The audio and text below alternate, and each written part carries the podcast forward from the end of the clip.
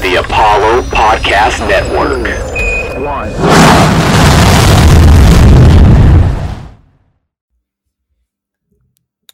All right, welcome to Cash Landing. I, as always, am your host, Ben, joined by my esteemed co host, Aaron. This is the show where we fall ass backwards into the money and you get richer just by listening.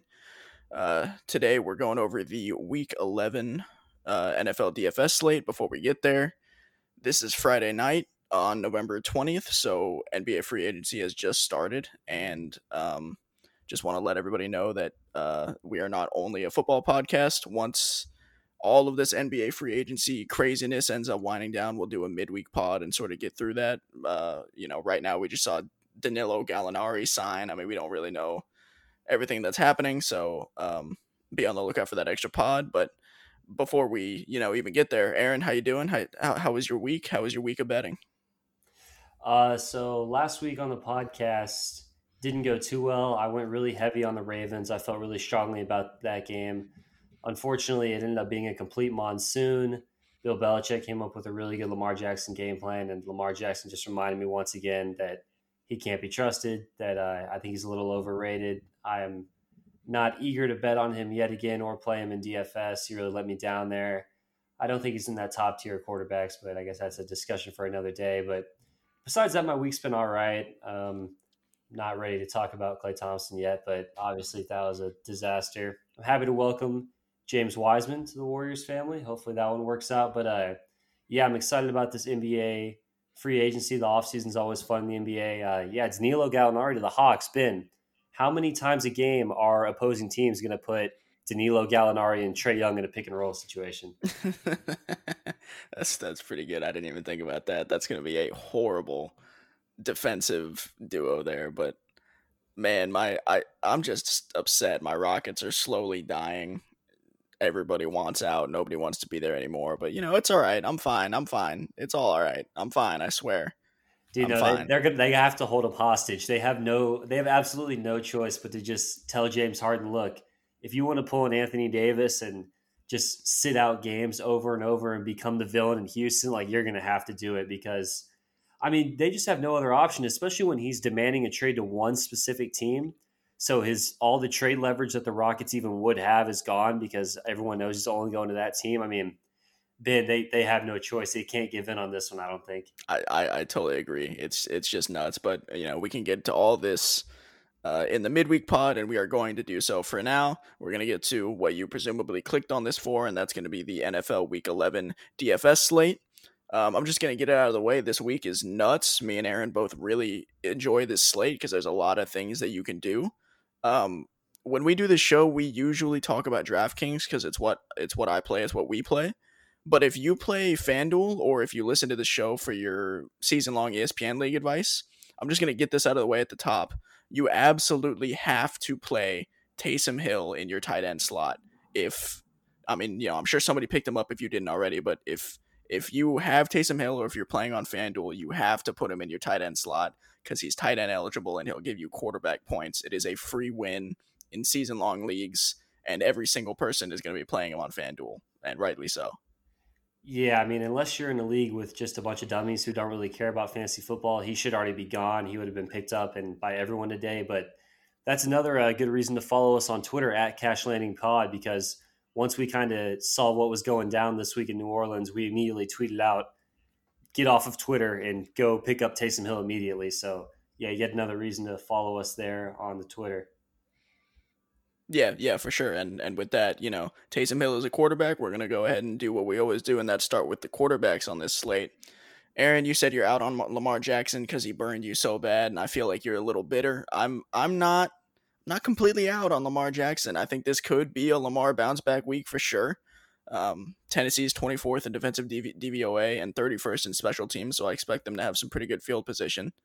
Um, I was not impressed by the Ravens running backs and the line last week, so I think that uh, Lamar is going to be pressured. He's going to have to improvise. The run game's not going to do very much, and I expect that if the Ravens have some offensive production here, it's going to be by the way of the air. So I think that like a Lamar and Hollywood Brown, who has not done anything all year, I think that's a great way to differentiate in uh, in big tournaments. Uh, especially because Hollywood is cheap and Mark Andrews is cheap, you can get all three of them pretty easily. And I know that Lamar Jackson is the most expensive quarterback here, but if you told me Lamar Jackson is 7,300 any other time in the year, I would probably say that's a good price, and I'm not going to be scared because of a bad week last week. I mean, my thing is he hasn't really gotten there the whole season to start with. Um, I do love picking on the Titans defense, and I am very anti Titans defense, so I can't argue with the spot here. And it should be a bounce back spot after they got embarrassed last week, um, in large part due to the very bad weather, which weather is not a concern in any game this week, which is good. But man, I just I can't do it with Lamar Jackson. Um, I do really like the slate this week. It's a stars and scrubs slate, which is my favorite, but I really like some cheap quarterbacks this week, so I'm probably paying down at this position. And if I'm paying up, I'm probably more inclined to do it for Rodgers in a sketchy matchup in what is going to be a lot lower ownership against the Colts, even because it isn't a dome. And I think they might be able to slow down Aaron Jones in that run game. So I'm more inclined to go with the passing game, which I think they'll have to throw the ball. I think both teams will be able to put up points there. So if I'm going to pay up, I'm probably going to do it for either Roethlisberger, who you're about to talk about, or Rodgers, because I just can't get there with Lamar Jackson, especially if he's going to get some ownership, which I suspect he might uh, going up against the Titans. But yeah, Lamar's not for me this week, but I mean, I can't argue against it. But man, Hollywood Brown, he's just been, I mean, that would be a real sneaky stack there because he has not done anything this year. I can't even get behind that one. I mean, that's uh, it's my favorite tournament play for this week for sure. I think that's a way. I mean, uh, we've seen Hollywood Brown put up two touchdowns and many yards in games before, and um, it, it, you know, it, it, could certainly happen again. And I don't think anybody else has taken that. So uh, that's my way to differentiate this this week for sure. Uh, somebody much more chalky. Yeah, I mean, you were right. I want to talk about Ben Roethlisberger at 6,700. Um, this is a great spot for Ben, cash and tournaments. Jacksonville is 31st in defensive DVOA, and uh, I think last week or maybe it was two weeks ago. I thought it was going to be the James Conner week. It absolutely was not. I'm pretty sure it was last week because the uh, I, you know the Bengals' run defense is not is not that great. Uh, after that game, I've basically officially decided that the Steelers are a pass first team in ways that I I just didn't want to believe it because I like James Conner, but but Big Ben should definitely continue to air it out. Uh, he did so even last week when they were winning. They ended up winning the game 36 to 10, and he was still passing. Uh, Jacksonville is almost averaging 300 passing yards against them per game.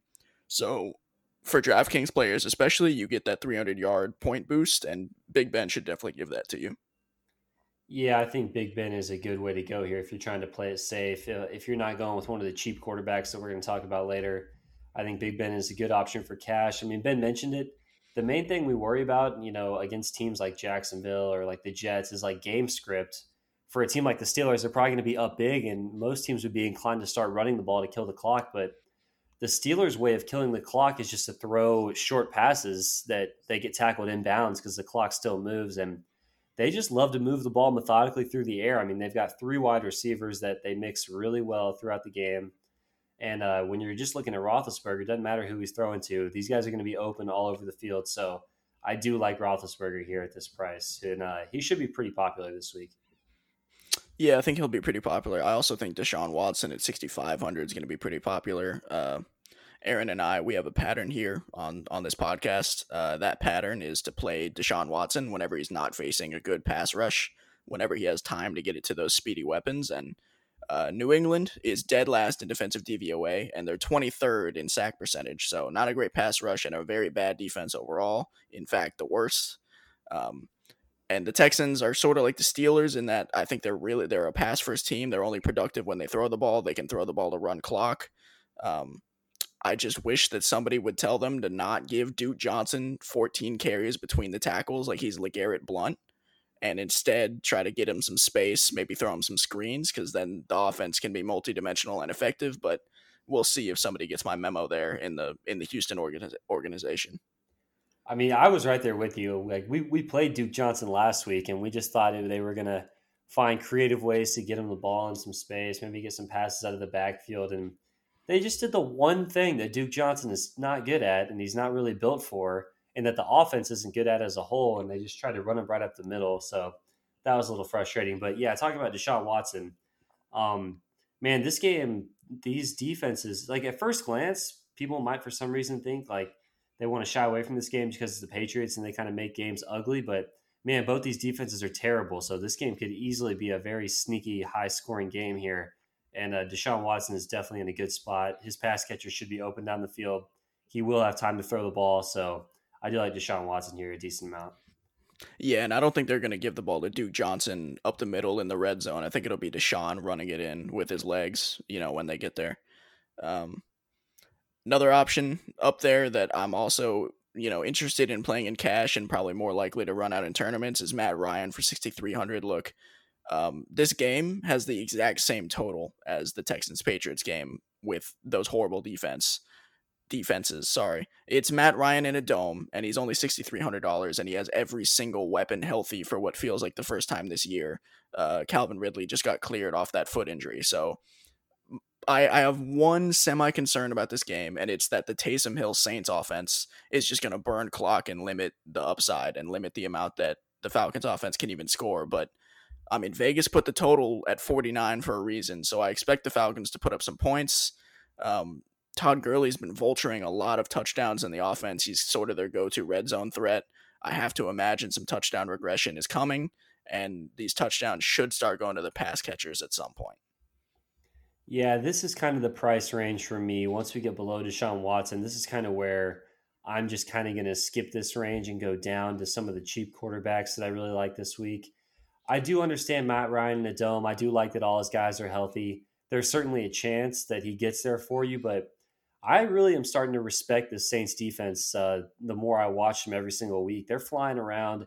They're really physical. They do get pressure on the quarterback pretty consistently.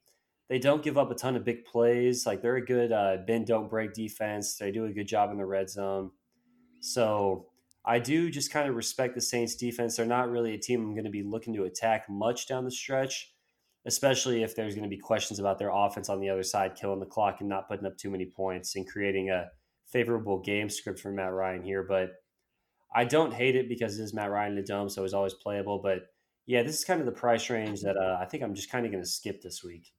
Me personally. We we thoroughly disagree then because I, I don't think I'm playing most of these cheap quarterbacks except for maybe Taysom Hill or PJ Walker on a on a on a tournament flyer.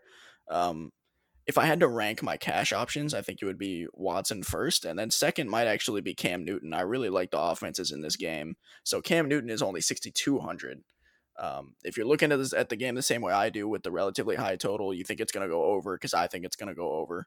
Um, the Texans cannot tackle. They have a legitimately embarrassing defense that isn't getting any better because they're not young guys. All of these people on the defense are third year players or older, and they still don't understand gaps or assignments it's a poor coach team and it's against Bill Belichick. So Belichick should be able to run scheme into just an absolute field day for both Cam Newton and Damien Harris. And Cam Newton, by the way, has been a QB1 over the last like four weeks. He's been a top 12 quarterback in terms of fantasy points scored for the last four weeks after everybody wrote him off. Yeah, I'm not gonna lie, you kind of just sold me a little bit after I just said I'm gonna skip over people on the range. I mean, I just love going against the Texans defense. My main thing here is I really, really do like Damien Harris this week, but if everyone is going to go Damien Harris, maybe Cam Newton is the way to go. I'm intrigued by the stats you just gave over the past four weeks. I like how they're getting the ball back in his hands on the ground. I also like Jakobi Meyers, who he's going to be throwing the ball to. Their receiving corps has been doing a better job lately. So yeah, you did just sell me on Cam Newton a little bit. Actually, I, yeah. I'm gonna have some Cam Newton lineups. The only problem is that if you really like Jakobi Meyers, there's there's a much less chance that all three of those guys get there. Like I, I definitely like the stack, but it's just, you know what I mean. Like you're probably not rolling out all three in cash, so you have to determine which one to fade. Yeah, I'm not gonna play Cam and Damien Harris in the same lineup. Uh, I'd probably be more inclined to play Damien Harris in cash and I'll probably roll Cam Newton out in some tournament lineups, hoping he goes a little overlooked. But the more I think about where the ownership is actually going to go this week, I actually think Cam Newton won't be too sneaky this week, which is fine. Uh, I, I don't. That's not really too much of an issue with me, quarterback. But yeah, I think Cam Newton actually is a pretty good option because if he gets anything through the air, that's just going to be a bonus because he should have you know a couple rushing touchdowns this week. Yeah, I mean that's that's basically the way I'm looking at it. And if he was ever going to get anything in the air, it would be against this Texans secondary. Yeah. Okay. Well, one guy that I liked a lot more before Ben just sold me on Cam Newton right there was Joe Burrow. at 5,500. Uh, this is a tournament only play. I wasn't considering him for cash. And that's because it is a pretty tough matchup here against Washington. We know that the Bengals' offensive line is a real issue, and the Washington football team does have a pretty good pass rush. But all those things considered, that is why Joe Burrow's ownership is going to be pretty low. And I just think the Washington secondary has been showing some real regression lately. We saw Matthew Stafford have a big day, especially in the first half last week against this uh, football team defense. And I just like Joe Burrow as a player. I like his weapons. He's getting Tee Higgins really involved lately. He still has a good connection with Tyler Boyd. So if there's any chance he'll have time to throw here, I think he puts up some good numbers. He's been due for some touchdowns. The touchdowns haven't been there lately. So I do like Joe Burrow a little bit this week at 5,500. Yeah, I don't think Joe Burrow is going to tank your lineup for sure. I think he's fairly safe at the price. Um, I'm gonna be honest. You have you have Alex Smith right below Joe Burrow. My eyes glazed over when I went to Alex Smith, but I'm pretty sure you're about to sell me on him because I I I didn't really consider it. I'll be like just I don't know why I just completely skipped over him. Yeah, I think Alex Smith is actually my favorite dollar for dollar tournament quarterback play this week because he's only 5,300, which just allows you to do so many good things with your lineup. Look, we kind of were thinking about playing Alex Smith last week, and we actually rolled him out in season long. He threw for 390 yards last week. He just unfortunately didn't get in the end zone, but he put up a lot of points just on yards alone. He looked pretty decent. Looked like just old check down Alex Smith, which is not a problem here. And this is a really nice matchup here against the Bengals defense. They're 30th in defensive DVOA. I mean, you know the drill by now with the Cincy defense. Alex Smith is going to have a lot of time to throw. The Cincinnati pass rush is absolutely terrible. And that is the number one concern when you're playing guys on the Washington offense, just that they're not going to have time to get the ball down the field. But I mean, they have absolutely no pass rush to worry about here. He's got a lot of weapons with McKissic and Antonio Gibson and Logan Thomas and of course Terry McLaurin. I think this is the I think we could be looking at another 350 yard passing week here for uh, the football team. And if he just gets in the end zone a couple times at this price, and just the other guys you're gonna be able to fit in your lineup, I think it's a really solid tournament build this week. Yeah, I, I, I mean I was a little bit sold before you even said anything, but I'm I'm fairly sold, and really I'm more sold on on Terry McLaurin. Um, I think I'll probably be running Terry McLaurin out in my cash lineup, just because you know my main concern is always that the quarterback is not going to have enough time to get it to him, but it, it seems like Alex Smith should this week for sure. Yeah, and then I mean next we've got two you know the backups this week that have been thrust into starting roles. They're the exact same price, all the way down at forty eight hundred dollars. I mean, that's like that's like T.J. Hockenson price range, and that is going to be Taysom Hill and P.J. Walker. Taysom Hill going up against the Falcons. P.J. Walker going up against the Lions. So they're both in a dome here, um, or actually the the Panthers game might be at home. But either way, weather's not an issue. Great matchup for both of these guys.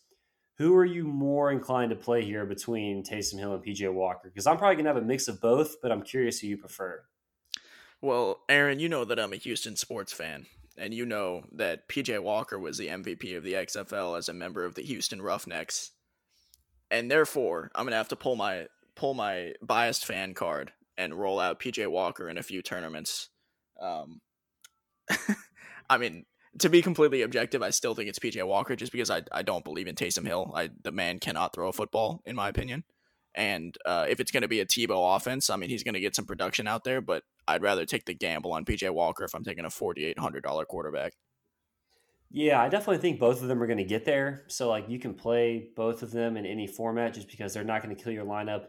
Pretty good odds they give you the little fire emoji next to their score on the DraftKings app, but I do think PJ Walker has the higher upside just because we know Taysom Hill is just not a great passer.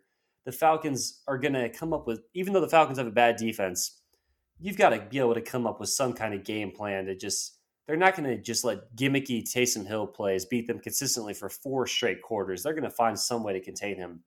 PJ Walker, on the other hand, he's a real quarterback. And I just like the Panthers' offense. I mean, unfortunately, there's no Christian McCaffrey this week, who we would have been all in on, but he still has Robby Anderson, DJ Moore still out there, Curtis Samuel's ready to go. I just think PJ Walker's got a chance here to come out and turn some heads. So I think PJ Walker is the move if you want to pay all the way down. I definitely recommend mixing in both of them if you're making a bunch of lineups. But yeah, I'm going to see myself having a lot of Alex Smith and PJ Walker this week, and then just going nuts with the rest of my uh, with the rest of my money I'll have to spend. Does make the rest of your lineup construction easy, and, and part of the hard decisions this week is whether or not you want to take Alvin Kamara or or Dalvin Cook to start your running back slate. Um, I'm just gonna say that I am gonna go with Dalvin Cook this week, just because second half Minnesota Vikings, second half of the season that is, that's a narrative that I that I fully believe in, and I just really have no idea what the Saints offense is going to look like with Taysom Hill. I don't know if he's going to vulture the red zone touches. I don't know if general rushing rushing usage is going to go to Taysom Hill, you know, by a tick. So uh, I'm going to take the the known in Dalvin Cook in both cash and tourneys, and just hope he doesn't get injured because you know that's always a legitimate concern. Yeah, if you make me pick one, it is probably going to be Dalvin Cook this week, just because he's slightly cheaper. The offense is more straightforward I mean, we just know Dallas's defense doesn't have much to stop Dalvin Cook, and the usage has just been through the roof lately. But I am going to fiddle around and see if I can make a couple lineups where I can get both Kamara and Cook in there. And I do think it's possible with the uh, the cheap quarterback we mentioned, and then guys like Jakobi Meyers, who we like, who's really cheap. You know, we can always find a cheap tight end and a cheap defense. So I will fiddle around and look for a possible way to mix in both of these guys this week. But if I just have to pick one for cash or just one to play overall dollar for dollar, I agree with you. It's going to be Dalvin Cook for me this week. And I do want to mention, you know, I, I I put those two names side by side. Derrick Henry is also up there at eighty two at eighty two hundred dollars, and he's also a, a, great play. I think he's actually a really good play this week, especially in in tournaments. Um, I think people are going to be a little scared off when they see he's facing Baltimore, but the Ravens are extremely injured right now, especially in their defensive line and their linebacking corps. So they're not really what they used to be in terms of the run defense. They're still, I think they're still above average, which is why I say, you know, Derrick Henry isn't a lock and he's better in tournaments. But people are, I think people are going to get scared off by Baltimore, and Derrick Henry might have a really nice, really nice day on, you know, 25 touches.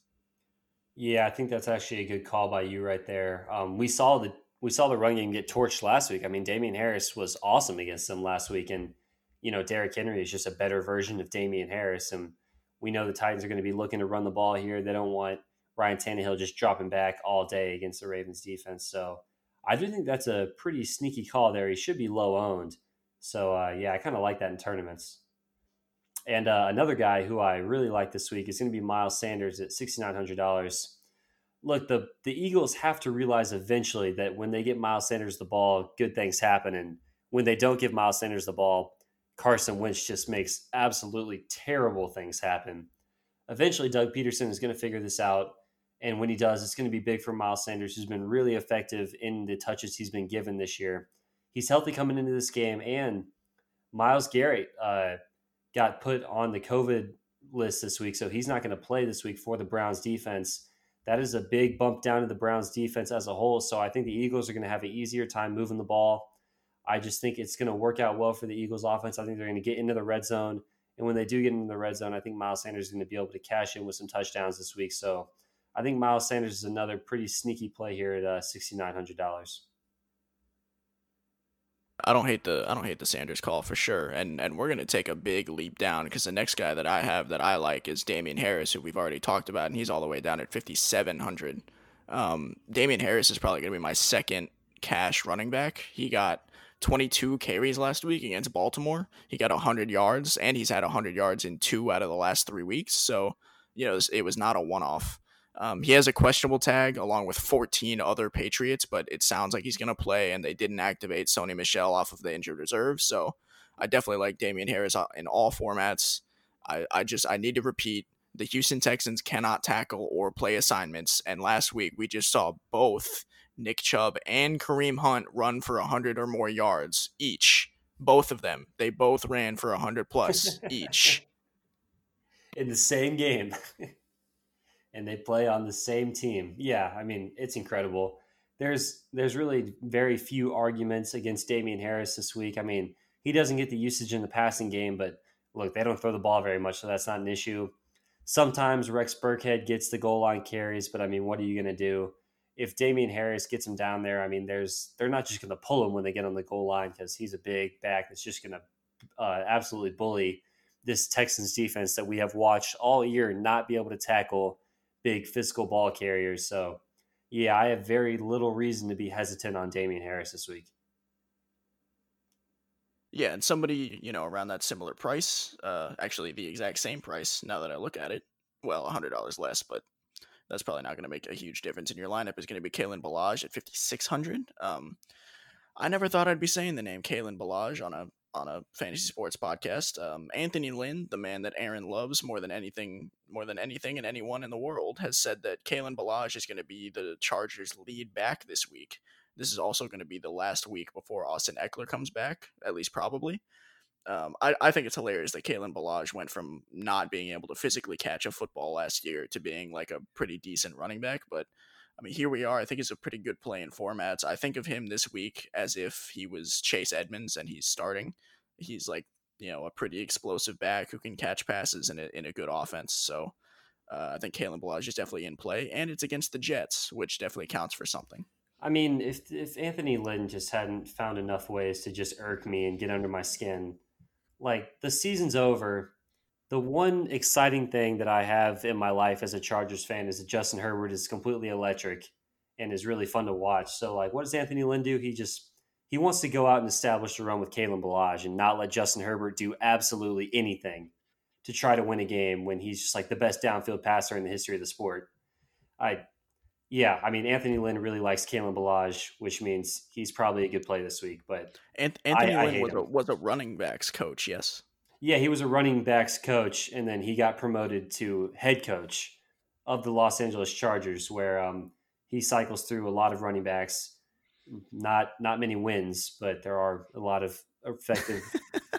it's a lot of running backs that you know emerge off the practice squad and seem to be able to play decently yeah, I mean, why why use Justin Herbert and you know let him develop and you know force the ball to Keenan Allen and Mike Williams when you can just establish the run with Kalen Ballage? You know, love it. A lot of fun.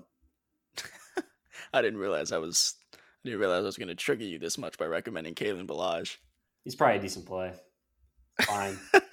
Someone I like more is uh is going to be J.D. McKissic at fifty two hundred. Look, check down Alex Smith is back, baby. He's all the way back. You want to know how back check down Alex Smith is? Well, how about this? JD McKissic, the past two weeks, has seen 29 targets out of the backfield. That is absolutely unbelievable. 15 targets and then 14 targets. He is still getting some running work. He even ran for a touchdown last week. They run plays every drive to get this man the ball they had like multiple wheel routes last week where McKissic almost had touchdown passes, but Smith didn't get the ball there in time. I mean, the Alex Smith and JD McKissic stack is like really unique. You don't usually get too many quarterback, running back stacks, but McKissic is basically a wide receiver. And I think there's a pretty good chance he finally gets the passing, uh, the receiving touchdown that he's been looking for lately. It's a super cheap stack, and uh, look, I mean, McKissic, he's somewhat safe in this new football team offense. He's put up 17 points two weeks in a row. So, I mean, there's just not much to dislike here about McKissic. That is actually nuts. I didn't realize yet. That's like, I mean, he's Michael Thomas. That's that's a ridiculous amount of targets, dude. He's Michael Thomas with you know two letters in his first name. Incredible.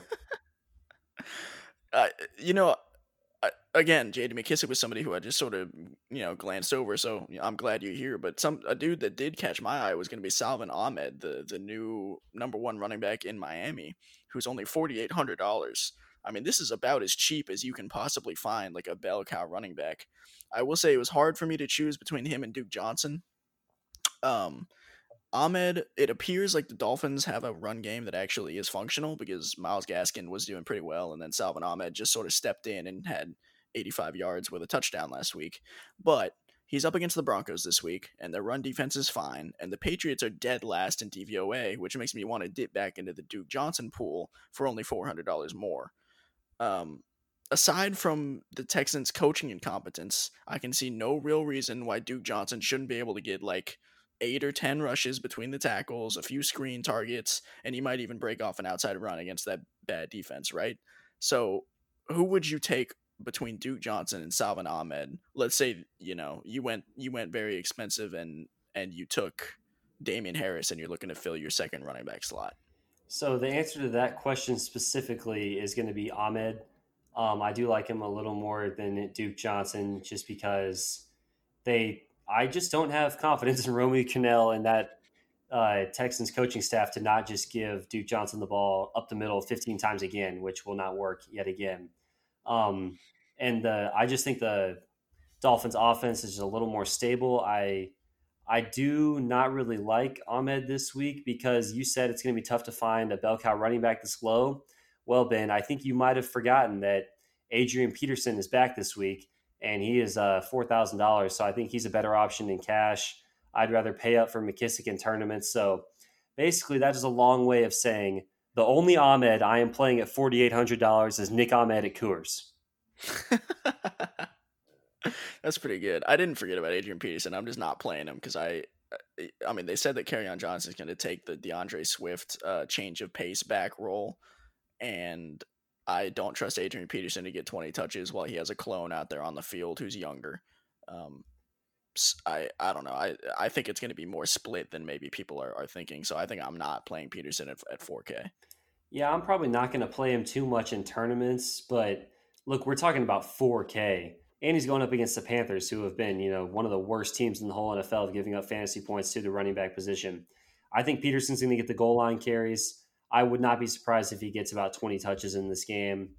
Um, you know, I do agree with you. You know, if you dislike fun, then Adrian Peterson's probably your guy because it's not going to be very fun to watch Adrian Peterson play. You mentioned he's not the change of pace back, and that is because Adrian Peterson has one pace and it's, you know, moderately slow these days but he does seem to know where to go, and that is important. And he does know how to get into the end zone still at this old age. But yeah, I think in cash, Peterson's a pretty safe play at 4K, and he lets you get uh, very fun with the rest of your lineup. I do think it's hilarious that they're calling on Johnson a change of pace guy. Like, like how are you an NFL team that does not have a pass catching running back? What happened to Ameer Abdullah? You know what I mean? Like, well, I mean, they, they have Swift. I mean, he's just hurt. You know. Well, no, but I mean that's what I mean. Like everybody has some guy on the practice squad that can call up and catch passes, uh, but not the Lions. No, not the Lions. But I mean, it's the Lions. We can't really expect too much. I mean, uh, Kenny is out yet again, but yeah, I don't know. I don't know. yeah, dude, it's it's brutal. we were we were pretty big on Kenny Golladay this year. That has not worked out. I know, man. He just can't stay healthy. It's a bummer, but I don't know. It could work out for Adrian Peterson this week. They're gonna. I think they can run the ball pretty effectively against the Panthers because everyone else has so far this year. Yeah, I mean, I mean, you're probably right. I mean, Adrian Peterson at 4K is a, is a good play, and I hate how boring it is. Yeah, I can't disagree with the boringness factor. All right, so with that, I think we're going to move on to wide receiver, which is absolutely not boring. There is a there there's a lot of places you can go at wideout this this week, and a lot of cheap options that we'll get to later.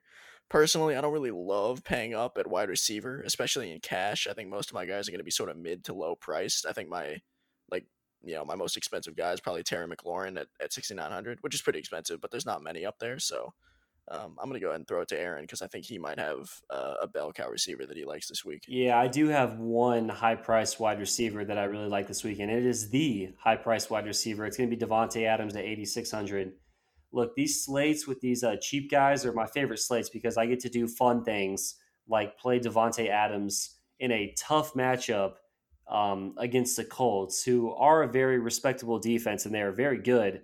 But at the same time, I really think it'll be more effective slowing down Aaron Jones. If you get Davante Adams and Aaron Rodgers in a dome, which they will be in a dome this week, I just don't really think there's a way to slow down this passing attack. Davante Adams is always open Rodgers will pepper him with 15, 16 targets every single time they need to move the ball. This should be a very competitive game. There should be points put on the board here. Davante Adams, 8,600. People might, I'm hoping they shy away because of the price and the matchup. I'm not sure they are dumb enough to actually do it because I saw a stat this week. The last five games Davante Adams has played in the dome, he averages averages 33 DraftKings points a game. So I think this is a pretty good spot here to if you can force Davante Adams in your lineup. Maybe you played four thousand dollar Adrian Peterson. I do like running it back with Adams this week at eighty six hundred. I think he is worth the spend up this week. Yeah, I mean it's Davante Adams, so I can't really say much about it. I will say that the the one thing that the Colts defense is really exceptional at is playing the funnel defense, where they they limit the big plays. So if Adams is going to do it, he's going to do it in fifteen to twenty yard chunk bursts. Um, like at most, and which you know is certainly possible because you're right, he is going to get peppered with 15 to 16 targets. But I think it it presents this margin for error where I, I'm gonna I'm personally going to look elsewhere. And actually, the person I'm going to look at elsewhere is Terry McLaurin for almost you know two thousand dollars less. Um, we are a huge Terry McLaurin proponent podcast. Um, we, I mean, he's always a great play, but especially now, Cincinnati's a great matchup who won't pressure Alex Smith too much. I just think honestly, this might be like a sneaky fun game to watch. Just like in general, this might be a really good football game. And Terry McLaurin is, you know, most of the the Washington football team's offense, so I expect a lot of air yards and probably a touchdown from McLaurin this week. Yeah, I mean, our next step as a podcast, you know, besides really getting big viral, is to get an NFL player on our podcast. You know, we see that from the big name podcasts these days. And if we ever do get an NFL player on our podcast, I feel like Terry McLaurin, Ben, should be on the short list of guys that we invite. Don't you agree? Yeah, no, it, it's de- definitely a, a Terry invite is in the cards. Yeah, Terry McLaurin, Brandin Cooks, you know, Drew Sample, maybe one of those guys. Get him on the pod. Feels like Drew Sample's pretty realistic. Yeah, I mean, I there might be a lot of people clamoring to get him on the pod, but at the same time, maybe not. So his schedule might actually be more free than we think. But yeah, all jokes aside, Terry McLaurin, absolutely great play this week. Look, I really like the uh, the Alex Smith, J.D. McKissic, Terry McLaurin stack. I think it's very sneaky. I think it's pretty fun. Uh, he's a big play waiting to happen. He really he's hit a couple like 40 yard touchdowns this week. I still think he has like a 70 yard touchdown in him, and it could definitely be coming this week. We know that the only thing that this offense needs is time to throw. I've already talked about it. They will have time to throw, which means they will have time to get the ball to Terry. They look for him a lot.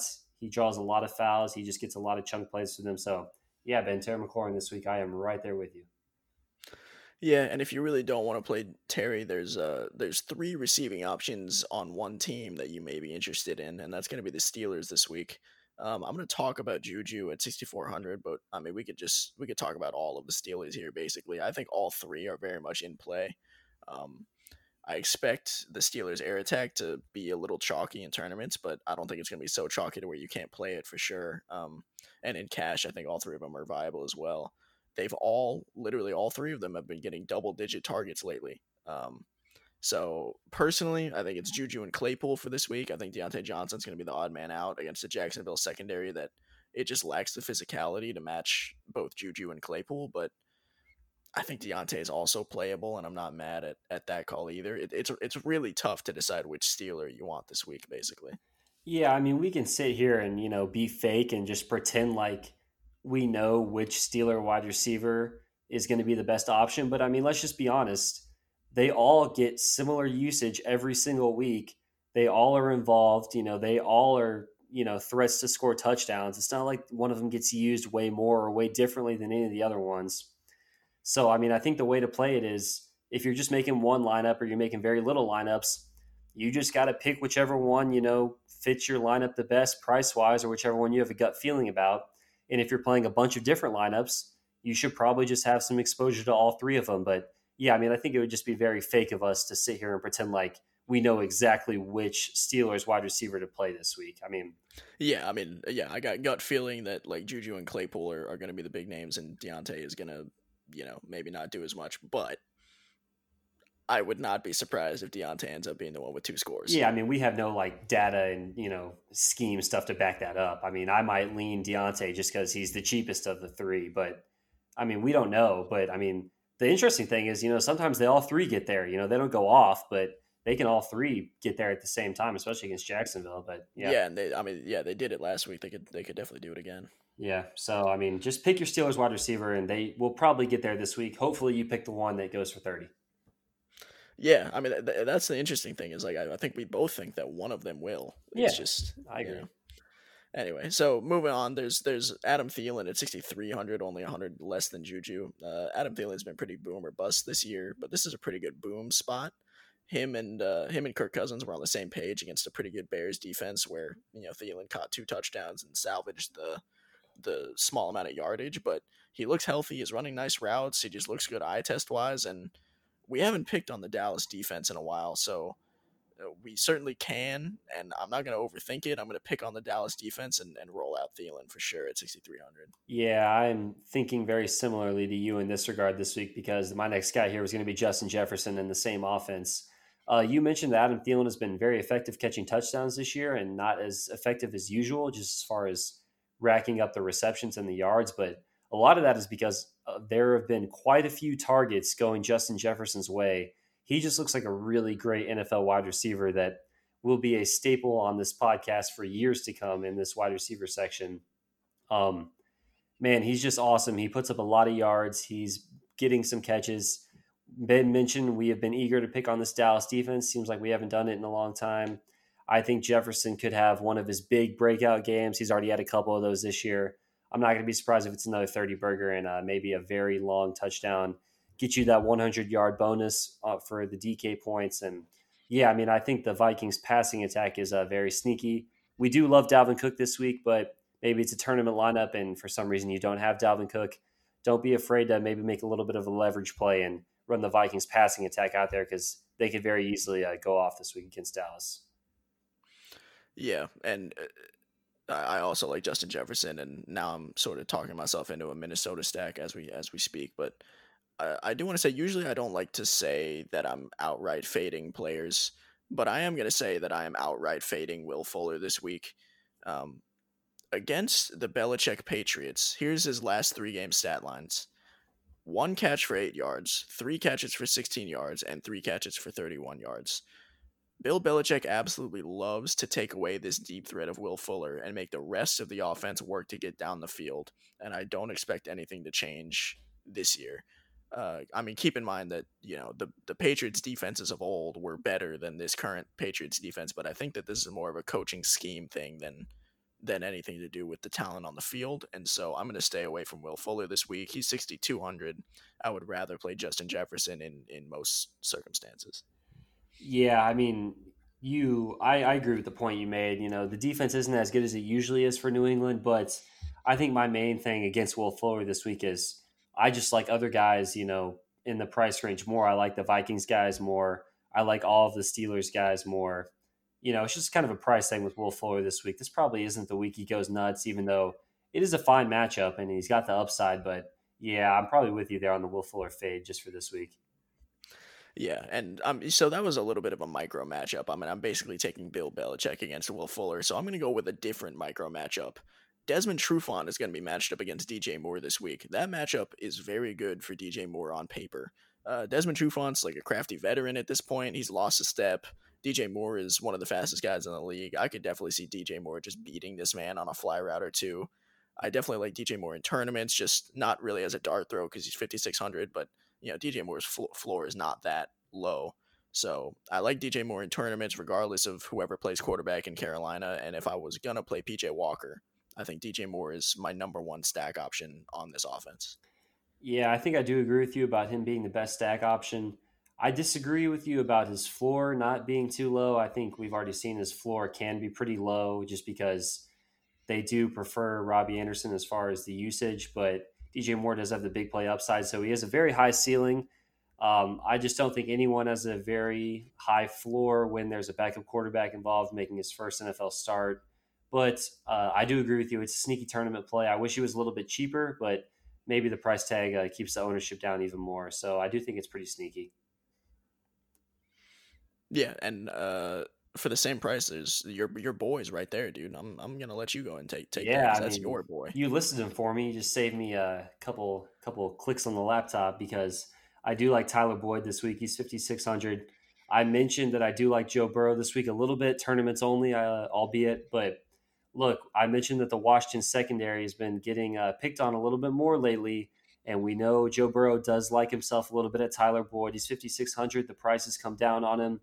I, uh, I think he's due for a touchdown here. I'm not going to be surprised if he gets in the end zone. And I, I just have a sneaky feeling this game might turn into a little bit of a shootout if the Wash if the Cincinnati offensive line can put up any sort of effort at all, which they definitely might not, and Burrow might just be on his back the whole game. But if he's not on his back the whole game, I do think he will be throwing it uh, to his guy Tyler Boyd here. He was pretty sneaky at this price. Yeah, and uh, yeah, you're you're talking me into the Bengals a little bit. The, the more I think about it, I'm like, Um, my only issue is I looked at Burrow's game log and he really hasn't done it against good defenses yet, but that certainly doesn't mean he can't. And also the the Washington defense might be a little overstated from the first 10 weeks. Yeah, I mean the Bengals stack is just kind of intriguing because there's so many pieces on Washington you could run it back with and just get a full game stack that, you know, the the game script it makes sense for your line of construction. Yeah, and and if we're gonna talk about your guy, I'm gonna talk about my guy, and that's Brandin Cooks at 5200. This is definitely my cash lock personally. Um, I think I think Aaron's about to get into his cash lock after this, but this is my cash lock. I'm not gonna put any stock in a bad weather game last week against the Browns, in which he still caught six balls on eight targets.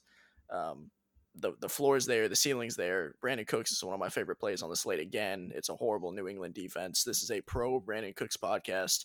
Brandin Cooks, I'm I'm waiting for you to email me back. Wait, you emailed Brandin Cooks? No, I never emailed Brandin Cooks. Oh, well, that would be.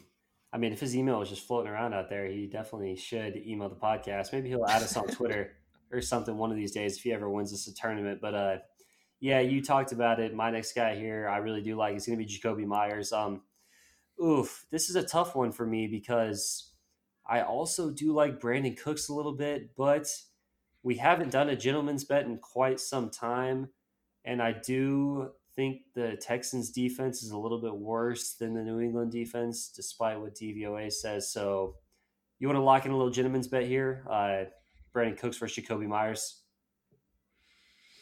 Oh man, do I? You're I, up. You're I up also, I also like. I yeah, but I also like Jakobi Meyer. Yeah, I mean, whatever. I'll, I'll lock and load it. But but I'm I'm sort of on your side a little bit too because I, I like Jakobi Meyers this week as well. Yeah, I mean, we like both of them, so let's just make it a you know this is your guy thing versus a guy that I have been on lately, especially in some showdown slates. Um, he has definitely emerged as the number one wide receiver in New England.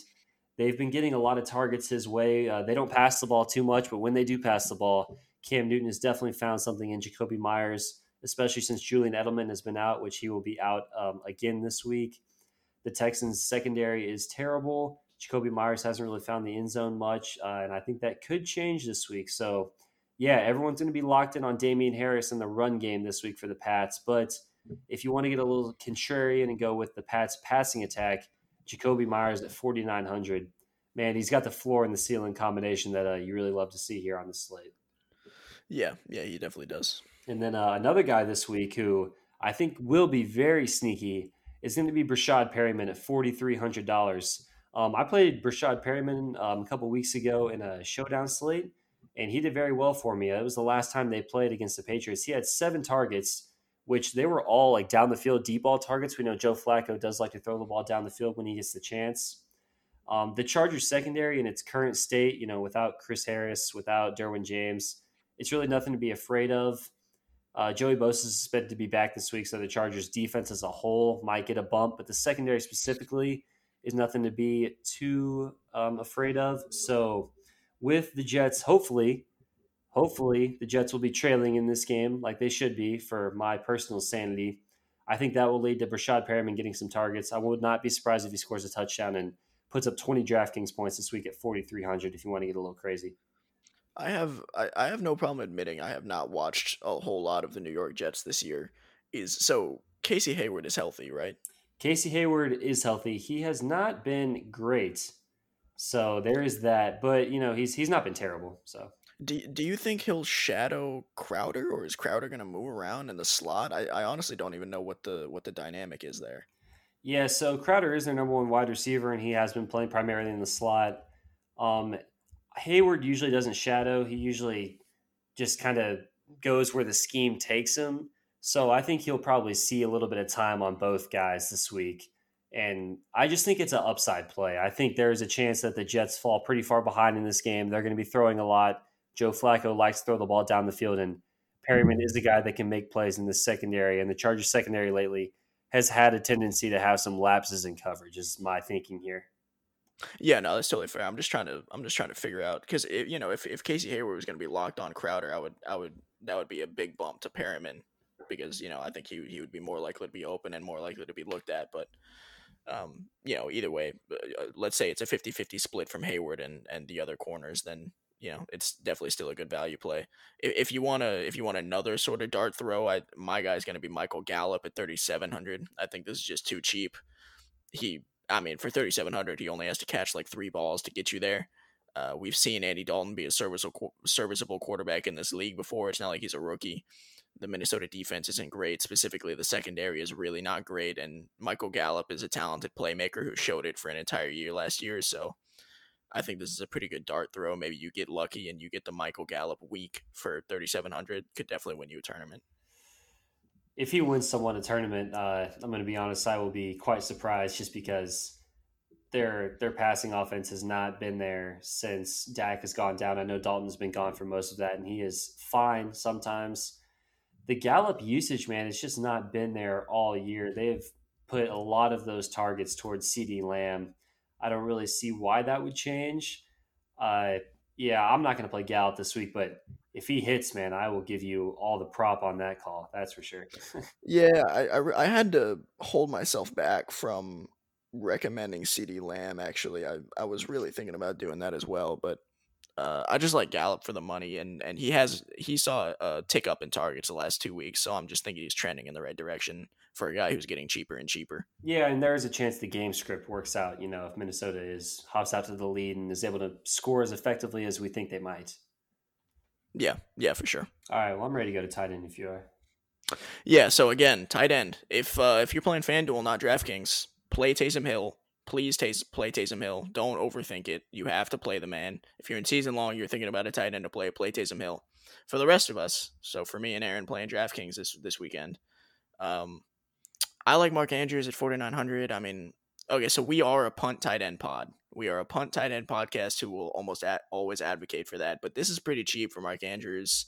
He's usually more like six grand. I know he hasn't done much. The Ravens offense hasn't looked great. I've said I thought this is a, a bounce back. Mark Andrews is the random two touchdown connoisseur. He could always strike again. Um, it's just this stack will never be cheaper, and it's against a bad defense. So unless you are completely out on the Baltimore Ravens, I think this is the week you probably roll them out and and you know see if the offense can put it up for one more week. Yeah, I mean this is really cheap to get a guy that we know has the talents. Um, I'm not anti Mark Andrews, but I am anti his quarterback. So man, the, the Lamar Jackson passing game has just not been there at all. But man, I do love picking against the Titans. So maybe, maybe Mark Andrews will get there. Um, two guys in really similar spots this week that I just think are similar players, and I really do like quite a bit this week. It's going to be Hayden Hurst at 4,400 and T.J. Hockenson at 4,200. Both of them as uh, both of them have decent matchups. I mean, I mentioned I was pretty scared of the Saints defense, but when it comes to a tight end who just kind of dinks and ducks his way to 13 DraftKings points, I don't think matchup can be too relevant. I actually think it can help uh, the tight end a little bit if I think the wide receivers might struggle a little bit on the outside, which I think might be the case for Atlanta. Hayden Hurst has just been really solid. He's been putting up double digit games pretty often lately. And then TJ Hockenson, we've been riding him a lot lately.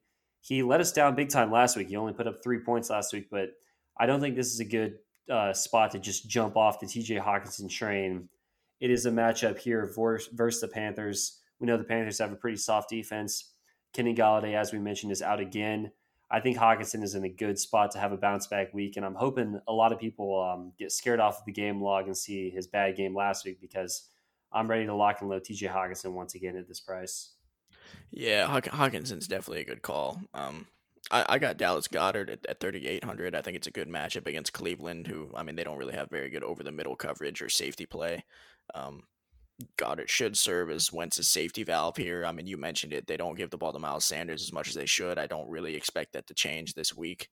Um, I'm, I'm, this is more just a note to myself. I'm interested to see how the offense looks as Alshon Jeffery gets reincorporated, as Jalen Reagor gets like his second week of actual game action as the deep threat. I'm wondering if that's going to open up stuff for the tight end over the middle, and they just treat him like a like the budget Zach Ertz that he is.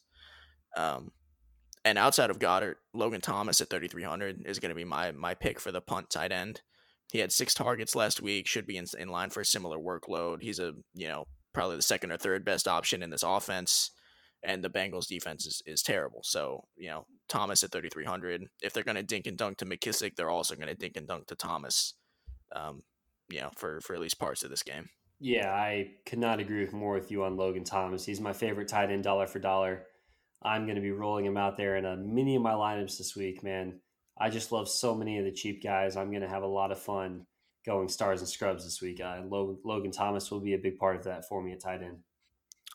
Yep, and then so I'm gonna go ahead and transition us into our little stack segment where we pick um, a chalky stack and a and a sneaky stack, or in the case of this week, we actually have many stacks to to talk about. Um, I'll, I'll just go ahead and start. My my chalky stacks for the week are definitely going to be the Steelers air attack. Um, I again I said Ben Juju and Claypool. I think I'm probably going to leave out Diontae Johnson, but um, if I you know if I'm playing multiple lineups, I'll switch that up. I'll probably take Juju out and, and put Johnson in one, something like that.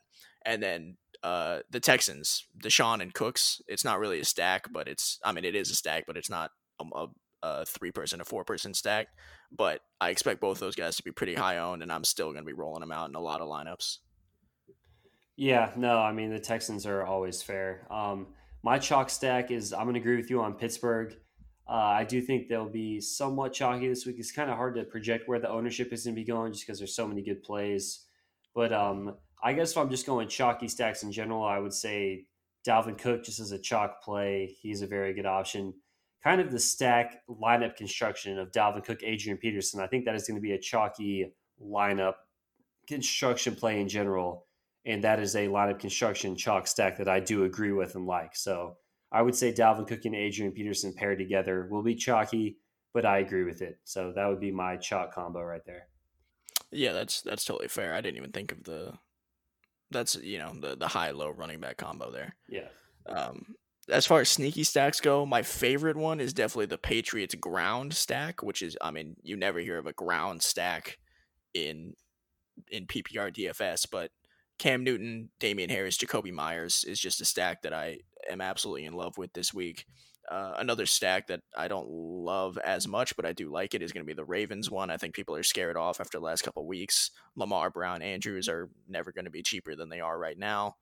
And then I didn't really know if this would be sneaky or chalky because again, we don't really know where a lot of the ownership's going because there's so many good plays. But the Falcons, they're all expensive except for Matt Ryan, but I think they really just might get it done against a good defense in the Saints and go Ryan, Ridley, Julio, and you know go cheap at running back.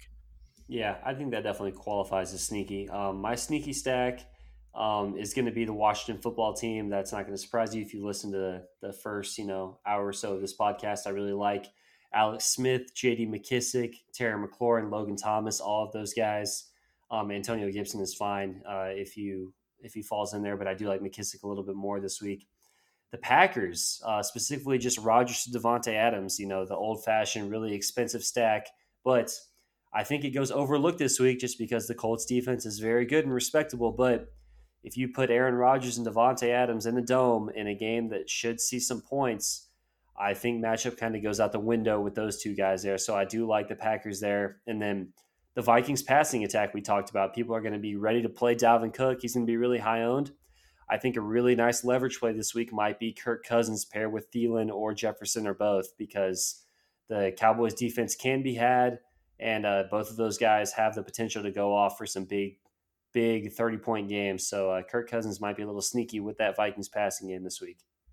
As far as your Packers stat goes, I forgot to mention this when when we were talking about uh, Davante Adams, but I think Allen Lazard is super in play this week. I know that MVS had the really big week last week, so I think people might be all over him, but again, I mentioned that the Colts defense is sort of a funnel and they they eliminate the big play. They don't let anything go over the top, and that's MVS's whole game. But Allen Lazard is more of a possession guy.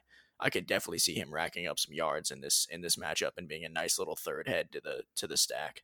Yeah, I mean, if he hops right back into his role as a true number two in this offense, which he kind of established himself as before the injury, um, I don't hate that at all. But yeah, uh, I really will have a couple Packers lineups this week and just hope for low ownership and hope it turns into a shootout there with uh, with old Phil Rivers.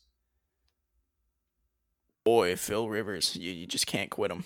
Yeah, I mean, well, I will never forget one random uh, Chargers game wedged into my mind is uh, they were at Lambeau playing the Packers and Aaron Rodgers back in the Philip Rivers days. This was a long time ago. Philip Rivers put up over 500 yards passing, and uh, they lost the game because they had four plays to score a touchdown from the three yard line I think they spent three of those four plays throwing like fades to Danny Woodhead. It shockingly did not work out, and they lost, even though Phil had 500 passing yards at Lambeau. Fades to Danny Woodhead. Dude, I think That's- they threw like three fades to Danny Woodhead, and I was just like, what is going on? Just throw it to Antonio Gates. Do they not know Antonio Gates played basketball in college? Like, dear God. Uh, Antonio Gates played basketball in college. Clayton Kershaw was Matthew Stafford's center. Just, you know, all the things that all of us sports fans hear every day. All the things. Julian Edelman is gritty.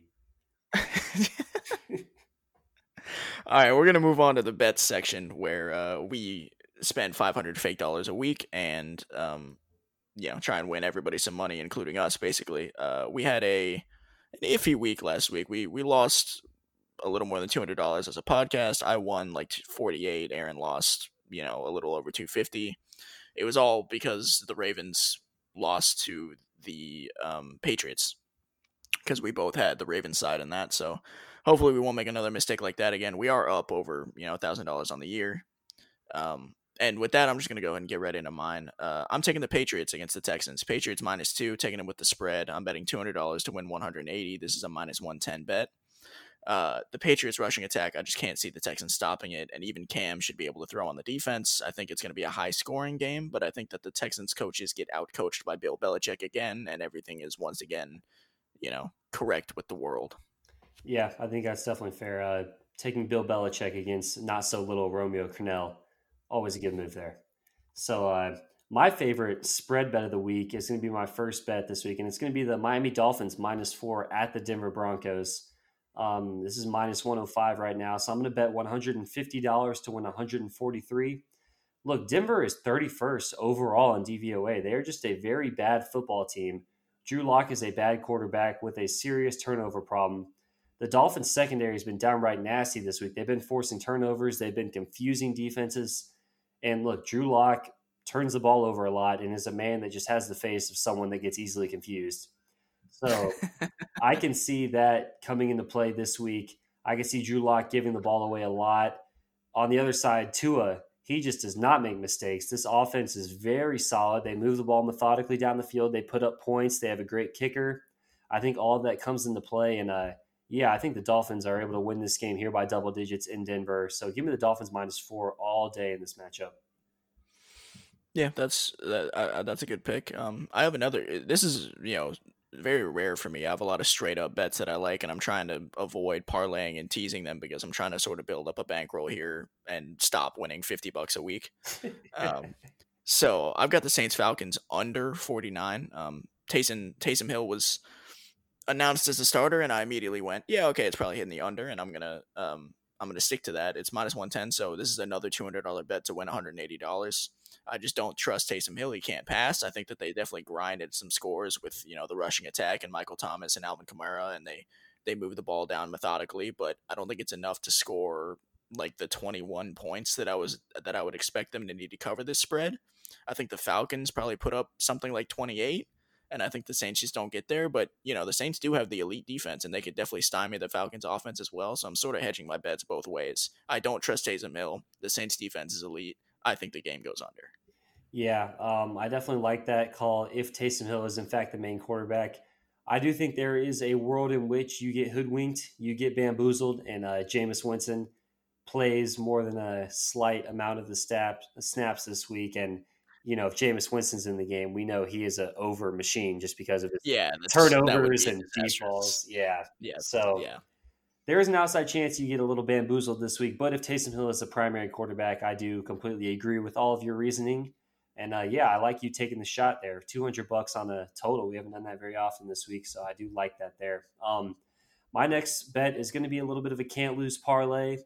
Um, I apologize that the odds are, you know, not very fun on it, but it's going to be the Vikings money line with the Steelers money line. I'm going to bet 278 to win $150. Um, look, I'm just going to throw this out there. When we were making these bets, the Chiefs game was not on the board, which was very frustrating to me. It's because the Raiders defensive, their whole defense is out with COVID. So that is obviously a problem. And Vegas doesn't really know what to do with it. But I would have thrown the Chiefs in this parlay and that would have made it the odds a lot better for me. But look, I'm not going to do that because they're not on the board. But if you're putting these bets in on Sunday, I do kind of like the, throwing the Chiefs in there. But yeah, I mean, the Vikings are playing the Cowboys in Minnesota.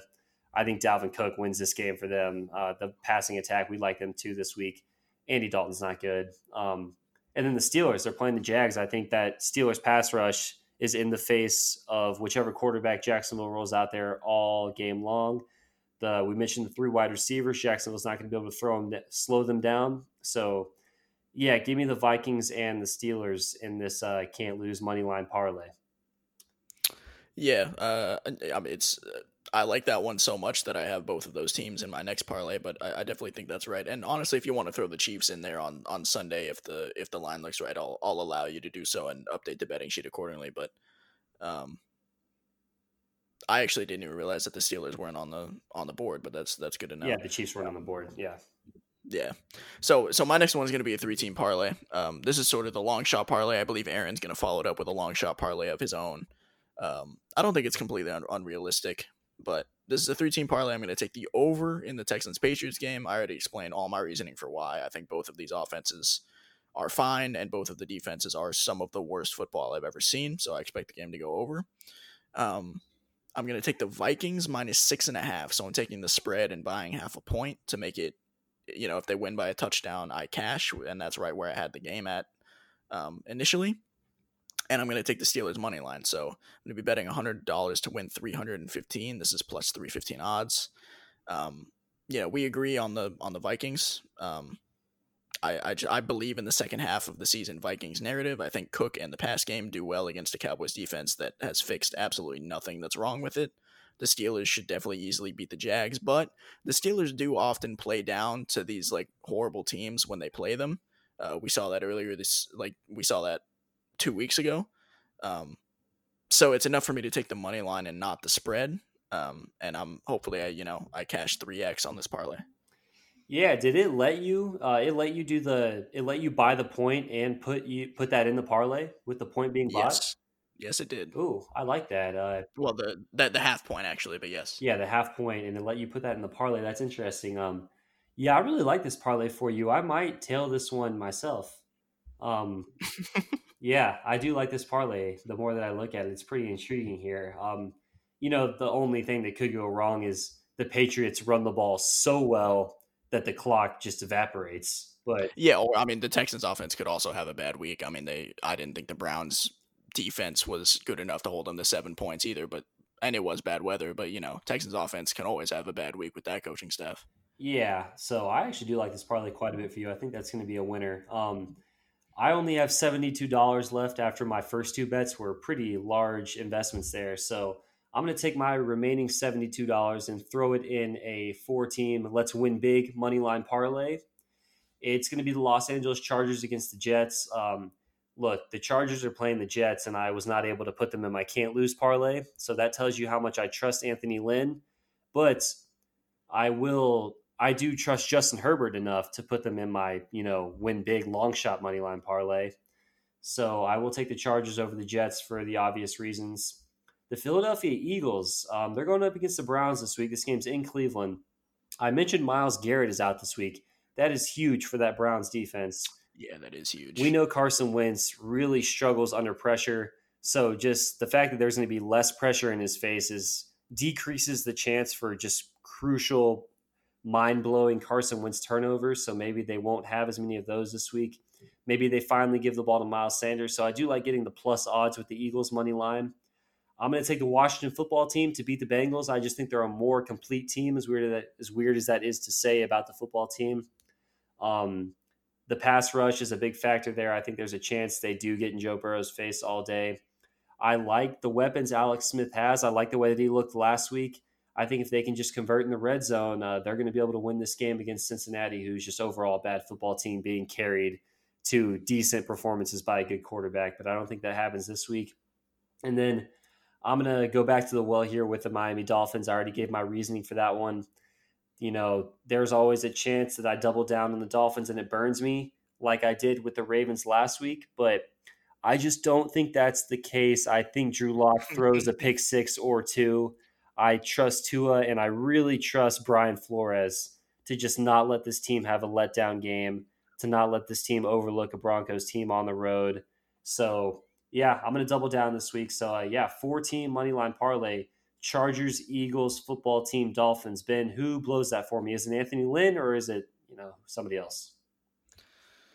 Oh boy, I don't think it's Anthony Lynn. I think it might be the football team. Yeah, just because Joe Burrow is someone Yeah. that is not fun to bet against, but you know Chase Young might be in his face all day. But yeah, I agree with you there. The football team one is sketchy. It's a one point spread for a reason, but hey, seventy two dollars to win four hundred and fifty three. So you know can't argue too much against it. Yeah, I mean, you know, the odds are what they are. Uh, speaking of money, um, some some NBA news that neither you or I is gonna like to hear is that Montrezl Harrell just took a huge pay cut to go to the Lakers. Are you kidding me? He's two years, nineteen million. So the Lakers just won the title and they added Dennis Schroeder and Montrezl Harrell, two of the best bench players in the entire NBA. And and Wes Matthews, yeah, They got Wes Matthews too? Yeah. Dude, what is going on? it's not great. Anyways, if if you're interested in in conversations like these, you know, be on the lookout for our God, the next dang the it. next podcast that's about to j- drop at some point during this next week after all this free agency uh, craziness goes. But you know, hopefully we uh we win you guys some money. Hopefully we win ourselves some money. And uh, Aaron, if you got nothing else, I'm just gonna say uh, you know thank you for listening. Make sure to give it five stars on iTunes and um you know tune in for the next week. Yeah, we always appreciate the five stars on iTunes and interact with us on the Twitter. And uh, yeah, have a good luck this week. Everyone enjoy watching some football.